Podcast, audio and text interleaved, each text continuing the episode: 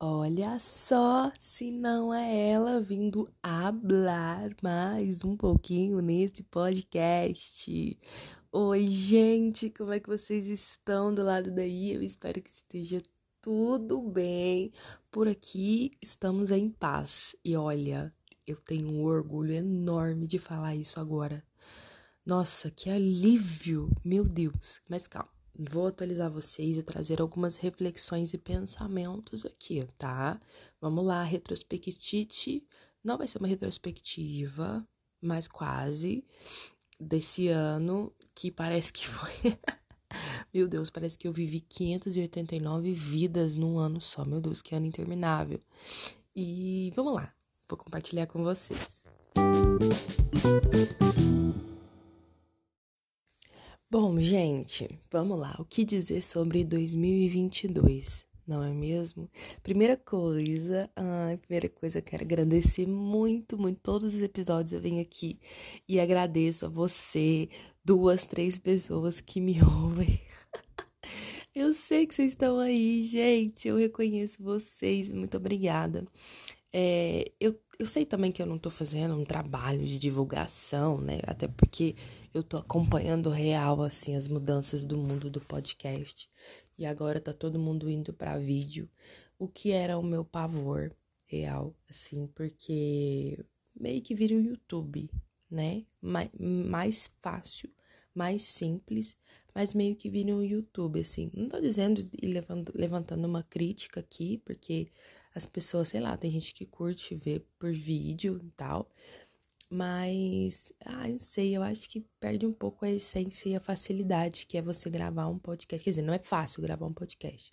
O meu, por exemplo, é totalmente não profissional. Eu que faço tudo sozinha, eu que gravo quando dá na telha, não tem roteiro, não tem nada.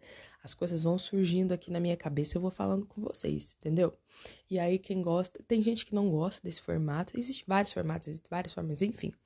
Então, era um objetivo, sim, é, melhorar e me profissionalizar na questão do podcast, mas a vida acontece, as prioridades mudam, né? Mas eu gosto de vir aqui, de falar e de compartilhar, e acho legal que eu gosto de ter o pensamento de quem ouve aqui é, ouve uma outra versão, né? Conhece uma outra versão minha que, eu, que, que as pessoas não conhecem, assim, no geral, porque eu me vejo na internet como um grande mosaico, sabe?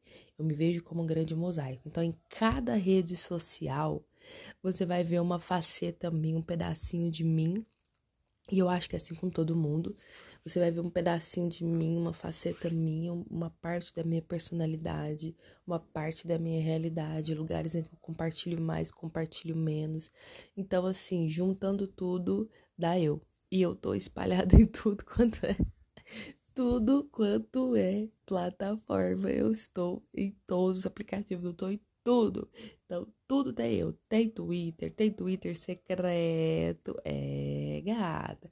Mas não é de putaria, não, tá, gente? É de desabafo mesmo. Umas coisas que eu falo lá que eu não posso falar pras pessoas. Eu não posso falar na internet, mas eu preciso falar em algum lugar. Eu ponho lá, é como se eu estivesse jogando pro mundo, pro universo.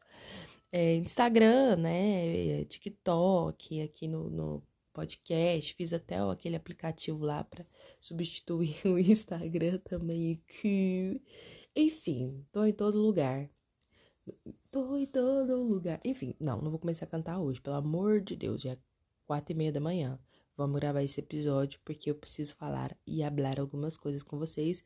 Muito obrigado a todos que, que me ouviram esse ano. Vocês são muito importantes, muito especiais. Continuem comigo, prometo que ano que vem vai melhorar. E se não melhorar, vocês sabem que é o meu jeitinho, né? Ai, doidinha ela. Tá, vamos lá. Retrospectiva. Parece que vivi, sei lá, 10 vidas, 10 anos dentro de 2022. E realmente foi uma loucura, gente. Foi uma loucura. Janeiro. Vamos ver o que, eu tava fazendo em janeiro? Deixa eu me lembrar, deixa eu me recordar aqui. O que, que eu estava fazendo em janeiro? Em janeiro eu estava em Ouro Preto, viajando. Foi a viagem mais desafiadora para mim até então, nessas minhas viagens solo. É, foi muito difícil, eu me senti muito sozinha. Já, já falei sobre isso aqui, tem episódio sobre. Se você quiser, tiver curiosidade também, dá uma procurada aí. E assim, cara, que doideira, né? É, eu não tinha reparado, eu não tinha noção de que era uma cidade histórica, cheia de energias, de coisas cósmicas e tal. O lugar que eu fiquei, fiquei num casarão, enfim, muita história. Então, realmente, assim, eu não, não tinha parado para pensar. Mas foi uma viagem muito importante, porque foi nessa viagem em que eu tracei objetivos que eu quero pro resto da, do resto da vida, não, né? Que eu quero daqui em diante, sabe? Algumas coisas que eu quero fazer, que eu quero realizar. Entre elas, que é. Ai, tô me ajeitando aqui, gente. Eu vou ter que gravar direto, porque o aplicativo ele tá meio que me sabotando. Ele está me sabotando. Depois eu vejo o que está acontecendo. Mas enfim. Então, eu tracei objetivos reais que eu quero tanto para o ano que vem quanto para os próximos anos. É, enfim, só que acontece, janeiro voltei quebrada. Voltei quebrada, sem um centavo. E pensando, como é que eu vou pagar os meus cartões? Eu tenho dois cartões de crédito, né? O jovem, assim, ele é inconsequente, ele é maluco. Mas eu falei assim, meu Deus, como é que eu vou fazer? como é que eu vou fazer, sabe? E mas logo assim eu consegui um trampo que foi um dos trampos mais difíceis da minha vida. Meu Deus, eu fiquei lá até abril, fiquei, é, fiquei os três meses, né? Os 90 dias de contrato de experiência. Foi engrandecedor. Hoje, olhando para trás, foi engrandecedor, porque eu percebi que eu até consigo trabalhar só com o corpo, porque era um trampo muito puxado, muito difícil, em que exigia muito do meu físico, mas pouco do meu intelecto. Então, eu chegava em casa, assim, quebrada, morta de cansada, mas eu sentava na frente do computador porque eu precisava, eu sentia que eu precisava alimentar o meu cérebro com estudo, com coisas e, na inteligência. E aí foi o ano em que eu é, estudei mais no meu curso de história que eu tava fazendo, né? Que era o último ano para terminar, foi esse de 2022. Então, assim, caraca, sabe? Eu, eu, eu, eu, eu percebi que, real, tem trampo que é ótimo, você esvazia a cabeça. Tipo, eu não pensava em nada, não tinha, não tinha nada o que pensar. Mas chegava em casa, a única coisa que eu queria era jogar conhecimento no meu cérebro. Então, eu entendi que eu tava no caminho certo. É, da, da área profissional que eu, que eu tô escolhendo, né? Porque eu ainda tô nesse momento de transição ainda. E aí veio os estágios, né? Que foram assim. Foi um, momento desafiador. Eu fiquei extremamente ansiosa para conseguir os dois estágios que eu, tô, que eu fiz, né? Que eu tive que fazer, é, de seis em seis meses aí. Eu pegava uns três, três, quatro meses de cada. Então, meu primeiro estágio com o Reniel, e a, tipo assim, tá na sala de aula é uma vibe completamente diferente. Eu conseguia me enxergar né, ali, né, como professora, apesar de ter muitas inseguranças sobre o conteúdo. Eu acho que eu não sei metade do que eles sabem, mas tá tudo bem, sabe? Eu acho que é importante a gente ter consciência que a gente não sabe tudo, que a gente não, não vai saber tudo e que tem que continuar estudando. E essa é uma das paradas legais né, de, de, de lecionar, principalmente. Então, no estágio que eu fiz com o Reniel foi incrível, muita gente, muito aluno, é, vi a dinâmica de sala de aula, como que é desafiador, vi os desafios, vi as dificuldades, vi que não é fácil, não é romantizável, principalmente a, a, a profissão de professor não é romantizável, é, é pica, é pica. Mas eu acho que é uma parada que eu tô afim de. Que eu tô. Eu acho não, eu tô muito afim de fazer, sabe? Tô muito, muito, muito afim. E aí, né, meus exames de rotina, check-up, já vamos aí pra. Pra julho, porque acontece, sair do trampo para poder fazer esse estágio, obviamente. E Gisele, como é que você conseguiu dinheiro para viver, para fazer as coisas? Porque, gente, eu vivi esse 2022 também, tá? Vivi. Lá para abril, maio, eu já tava me planejando para entrar no estágio. Então, é, ainda tinha um pouquinho da grana da rescisão, né? E comecei a trabalhar com meu cunhado, gente, acredita? Como social media. Olha só, é gata. Trampei de social media. Durou aí três meses? Durou três meses, mas foram três meses aí que eu consegui arrancar uma graninha. consegui arrancar uma grana do meu cunhado, deu para me virar ali.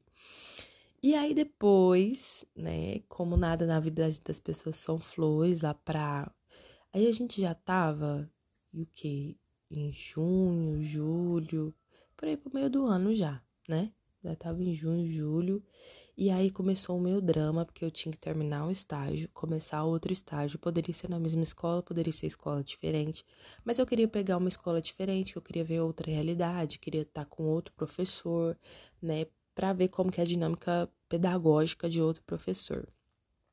Só que eu fiquei parada, e eu fiquei parada mesmo assim, sem fazer nada, sem trabalhar, só atendendo com tarô, sem estudar direito, porque aí no meio do ano já tinha acabado, só tinha que terminar os estágios mesmo. Eu fiquei, eu acho que um mês e meio parada, parada, porque eu, eu não sabia o que fazer. O que que acontece? Veio o drama. Ai, meu Deus, o drama dela.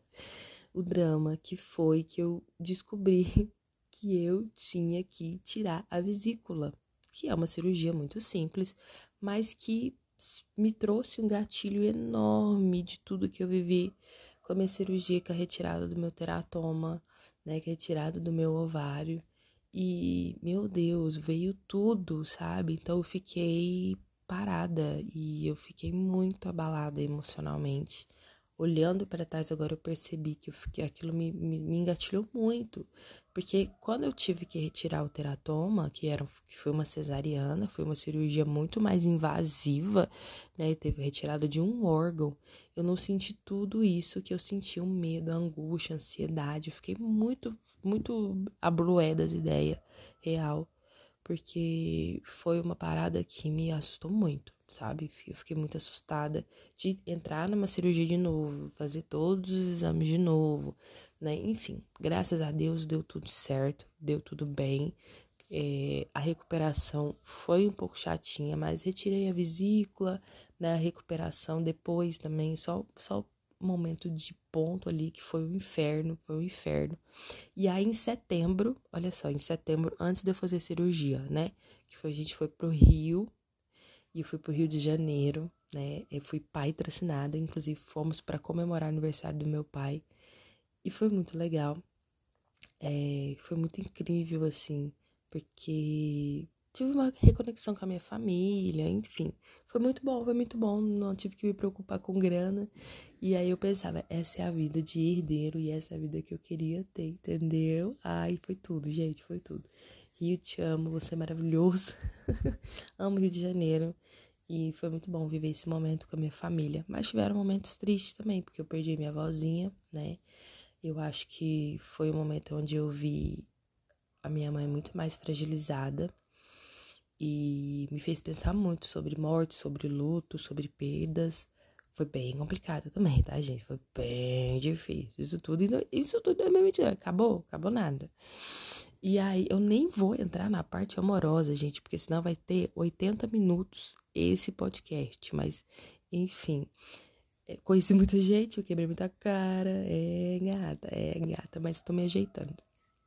E aí, recuperação, minha cirurgia em setembro, minha recuperação depois, em outubro. E aí, Gisele, grana, como é que você, né? Tava sem trabalhar, mas graças ao meu pai, é, que é advogado junto comigo, e, e tem, eu pago o INSS, né, todo mês, então eu recebi ali o auxílio doença, que deu um help também nas contas e tal, mas eu sou controlada, tá, gente? Eu sou bem controlada. E eu não tenho problema em trabalhar no que precisar que for para fazer dinheiro, enquanto a realidade de ser professora e ser paga por isso não acontece, tá? Entrei no novo estágio, amei também os meninos, é, essa realidade, escola estadual, enfim, fiz minha inscrição. Vamos ver, tomara que ano que vem eu consiga pegar algumas aulas aí para dar, né, no estado, para poder fazer um dinheiro, para ter um emprego. Quem sabe um emprego de verdade, um contrato aí de um ano. Não acho ruim ter um contrato de um ano, não sei como vai ser minha vida.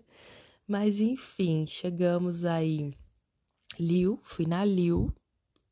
Gente, eu tive grana pra ir na Liu, vocês acreditam? Dois dias, foi tudo. Teve bafão, teve barraco, teve, enfim, encontro com o boy, com tatinho de cá, com tatinho de lá.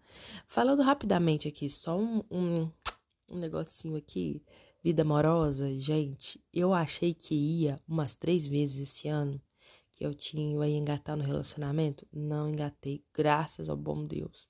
Não era que eram pessoas ruins, mas não eram pessoas certas para mim naquele momento, né? E eu não ia conseguir o objetivo que eu quero, né? Que é construir a minha família, que eu tenho atormentado todo mundo. Ninguém aguenta mais ouvir falar disso.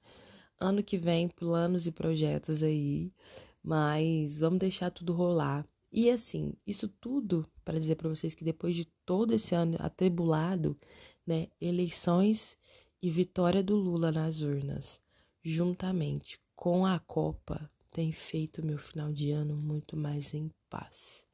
E eu tenho cuidado também, obviamente, nessa questão da minha paz, da minha espiritualidade.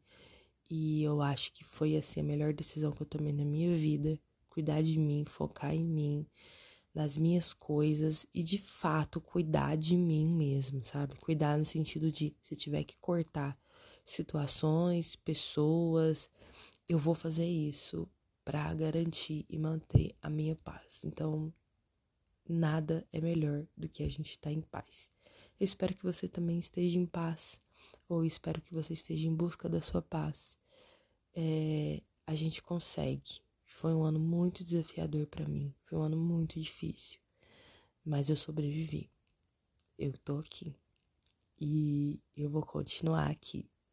E é isso, gente. Eu não vou falar mais, só vou, vou me emocionar, porque foi realmente foi um ano bem desafiador. Mas vencemos. Eu sinto que vencemos. É isso. Um beijo e a gente se vê já já. Tchau.